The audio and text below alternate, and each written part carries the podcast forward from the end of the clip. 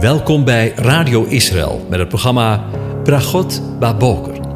Een kort ochtendprogramma waarin een gedeelte uit de Bijbel wordt gelezen en besproken. Met Bragot Baboker wensen onze luisteraars zegeningen in de ochtend. Presentator is Kees van de Vlist.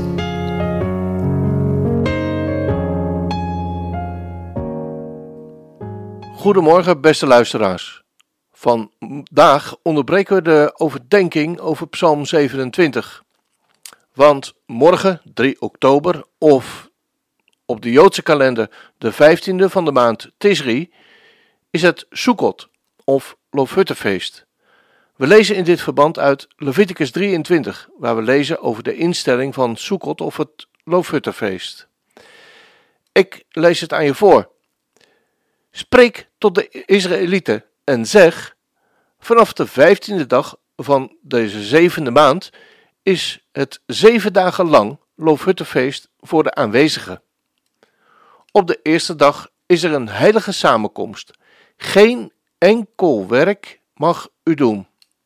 Zeven dagen lang moet u de aanwezigen vuuroffers aanbieden. Op de achtste dag moet u een heilige samenkomst houden en de aanwezigen een vuuroffer aanbieden. Het is een bijzondere samenkomst. U mag geen enkel dienstwerk doen. Dit zijn de feestdagen van de aanwezigen. U moet uitroepen als heilige samenkomsten om een vuuroffer voor de aanwezigen aan te bieden, brandoffer en graanoffer, slachtoffer en plengoffers, al naar gelang het voorschrift van de bepaalde dag. Letterlijk, de zaak van de dag op zijn dag. Naast de offers zijn de sabbaten van de aanwezigen, naast uw geschenken, naast al uw gelofteoffers en naast al uw vrijwillige gaven die u aan de aanwezigen geeft. Maar vanaf de vijftiende dag van de zevende maand, wanneer u de opbrengst van het land ingezameld hebt, moet u het feest van de aanwezigen zeven dagen lang vieren. Op de eerste dag is het rustdag en op de achtste dag is het rustdag. Op de eerste dag moet u voor uzelf vruchten van sierlijke bomen, takken en palmbomen, takken van loofbomen en van beektwilgen nemen. En u moet zich zeven dagen lang voor het aangezicht van de aanwezigen uw God verblijden. Dat feest voor de aanwezigen moet u per jaar zeven dagen lang vieren. Het is een eeuwige verordening, al uw generaties door. In de zevende maand moet u het vieren. Zeven dagen moet u in loofhutten wonen. Alle ingezetenen van Israël moeten in loofhutten wonen, zodat de generaties na u weten dat ik de Israëlieten in loofhutten liet wonen, toen ik hen uit het land van Egypte geleid heb. Ik ben de aanwezige uw God. Zo maakte Mozes de feestdagen van de aanwezigen aan de Israëlieten bekend. Tot zover. We hebben zojuist over de instelling van de Heere, de aanwezigen, gelezen voor het Lofuttefeest. En daarbij heb ik een aantal keren met nadruk gelezen. Zullen we het eens op een rijtje zetten, wat hij zegt in zijn woord? Het is een feest van en voor de Heere, de aanwezige. Op de eerste en op de achtste dag is er een heilige of een apart gezette bijeenkomst. Geen enkel dienstwerk mag je doen. Je, gij zult blij zijn. U moet zich zeven dagen lang voor het, voor het aangezicht van de aanwezige, uw God, verblijden. Gij zult blij zijn. Het is een eeuwige verordening, alle generaties door. Ja, eigenlijk heeft het aan duidelijkheid helemaal niets meer te wensen over. Het is geen Joods feest, zoals wel eens uh, genoemd wordt, maar het is een feest van en voor de Here, de aanwezige. Hij zegt dat zelf. Dus niet alleen beperkt voor de Joden. Toch, het is zijn feest. Hij zegt het notabene zelf. Het is een feest waar hij zegt dat je geen werk mag doen. Voor, voor alle duidelijkheid, geen enkel werk staat er. Wat je wel mag? Nee, wat hij gebiedt. Je moet zeven dagen lang voor het aangezicht van de Heere, de aanwezige, blij zijn. Gij zult blij zijn. En het is een feest zonder einde. Een eindeloos feest. Eeuwige verordening. Alle generaties door. Ik heb het niet verzonnen hoor, maar lees het nog maar eens na in Leviticus 16. Mijn vraag is waarom we dit feest eigenlijk gewoon niet in de kerk vieren. Want waar in het woord van God zegt hij dat we er maar mee moeten stoppen, dat het wel genoeg geweest is. In de tijd van Jezus, of zoals zijn Hebreeuwse naam eigenlijk is, Joshua, vierde hij de feesten van de Heeren nog steeds. We kunnen daar uitgebreid over lezen in het Nieuwe en in het Oude of Tweede Testament. Misschien is het toch eens goed wanneer je daar eens in gaat verdiepen. We gaan weer terug even naar het feest. Als de lange en harde stoot van de grote shofar klinkt, sluit de hemelpoort op grote verzoendag, zeggen de Joden, en komt er een einde aan de periode van inkeer. De periode die afgesloten met, wordt met Yom Kippur, grote verzoendag. Daarna breekt het Sukkot of Sukkot of het Lofuttefeest aan, een pelgrimsfeest waarin erkend wordt dat na alle inspanningen het God is die hun levensreis bepaalt. Dit feest wordt het seizoen van blijdschap genoemd. Sukkot herdenkt Gods wolk die Israël beschermde tijdens de 40-jarige woestijntocht. Om die reden geeft God het volk de opdracht om hun woningen te verlaten en voor zeven dagen in hun loofhut, de soeka, te verblijven. Dit om een diepe afhankelijkheid van God te creëren. Hij omringt zijn volk met zijn wolk, elk moment, elke dag, elke levensreis.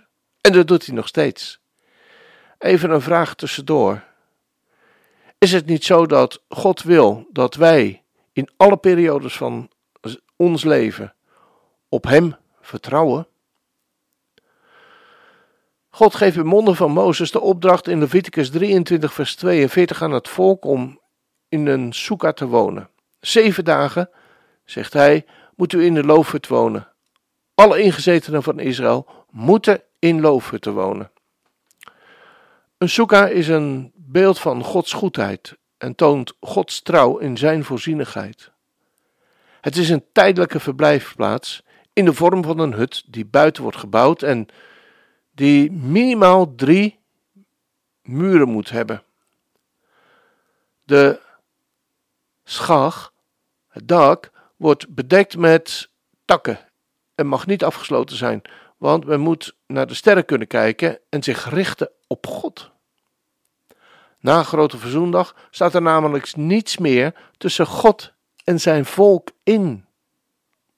Zeven dagen lang moet men in de zoeken wonen en er elke dag minimaal een maaltijd in eten. Naast het gebod om een zoeker te maken, moeten Joden ook een plantenbundel, een lulaf, lof, een lulaf, samenstellen. We lezen daarvan in de Torah, Leviticus 23, vers 40. Op de eerste dag moet u voor uzelf vruchten van sierlijke bomen, takken van palmbomen, takken van loofbomen en, een en van beekwilgen nemen. En u moet zich zeven dagen lang voor het aangezicht van de Heer, uw God, verblijden. De lulaf bestaat uit een palmtak, de lulaf, twee wilgetakken, aravot, en drie takken van mitte, hadassim, en een citrusvrucht, de etrog.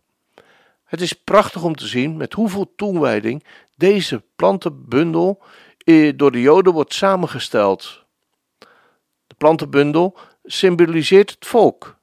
De etrog geeft geur en smaak. En de Joden die kennis van de Torah hebben en goede daden doen. De lulav, de palmtak, heeft smaak, maar geen geur. Het symboliseert de Joden die goede daden doen, maar geen kennis van de Torah hebben. De mitte geeft geur, maar geen smaak. Het symboliseert de Joden die kennis hebben van de Torah, maar geen goede daden doen. En de wilgetak heeft geen smaak en geen geur. Het symboliseert de Joden die geen goede daden en ook geen kennis van de Torah hebben.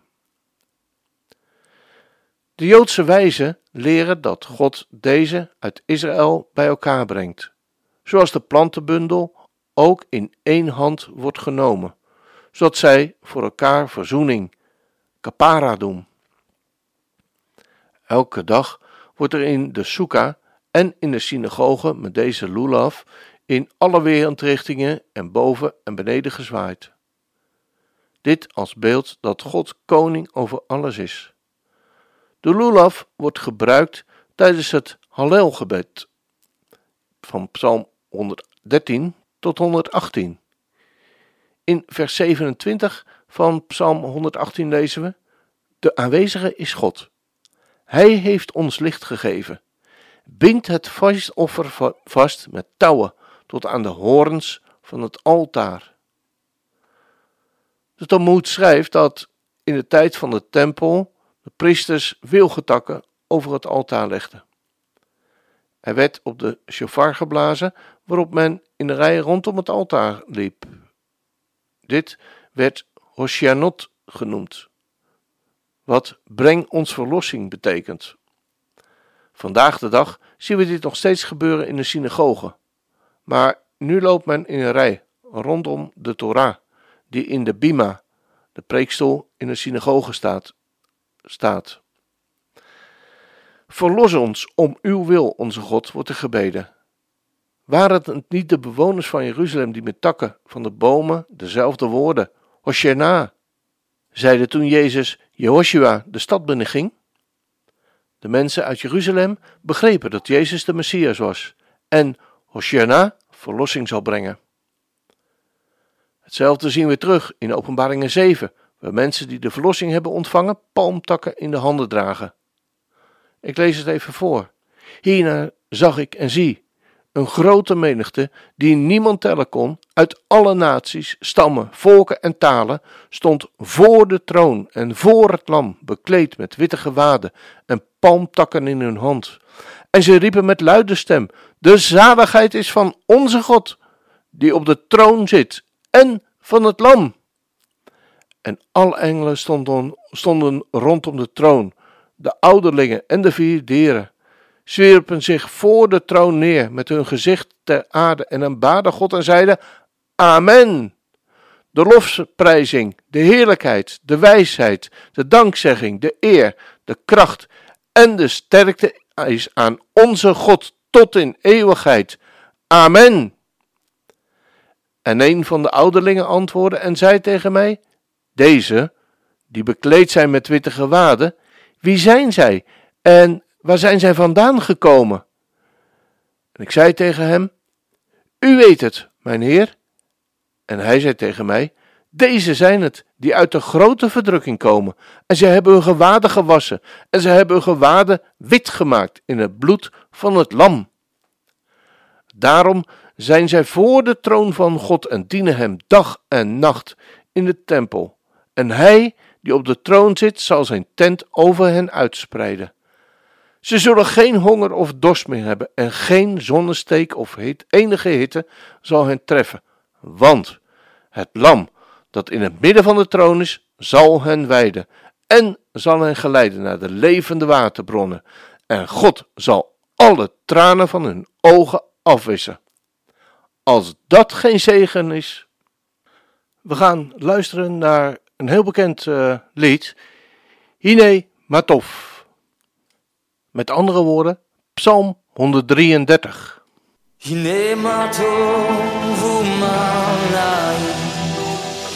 שבט אחים גם יחד.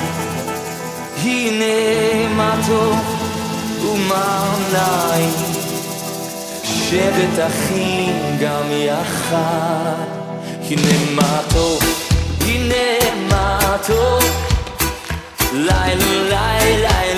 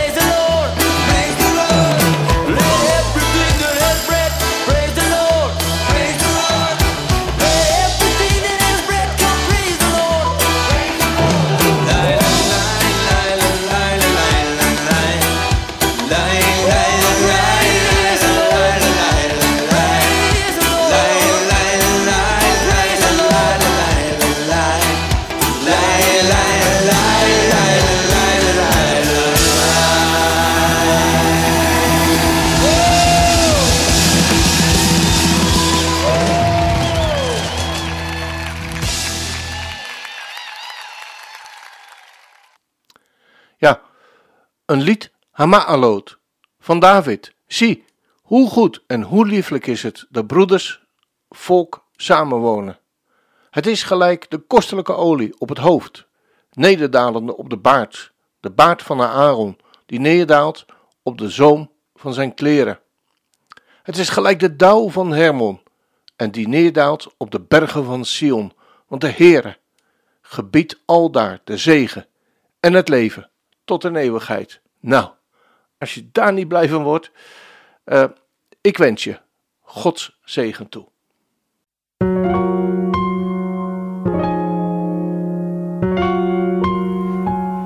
U hebt geluisterd naar het programma Bragot Baboker. Een kort ochtendprogramma waarin een gedeelte uit de Bijbel wordt gelezen en besproken. Wilt u het programma nog eens naluisteren, dan kan dat. Ga naar radioisrael.nl en klik onder het kopje radio op Uitzending gemist.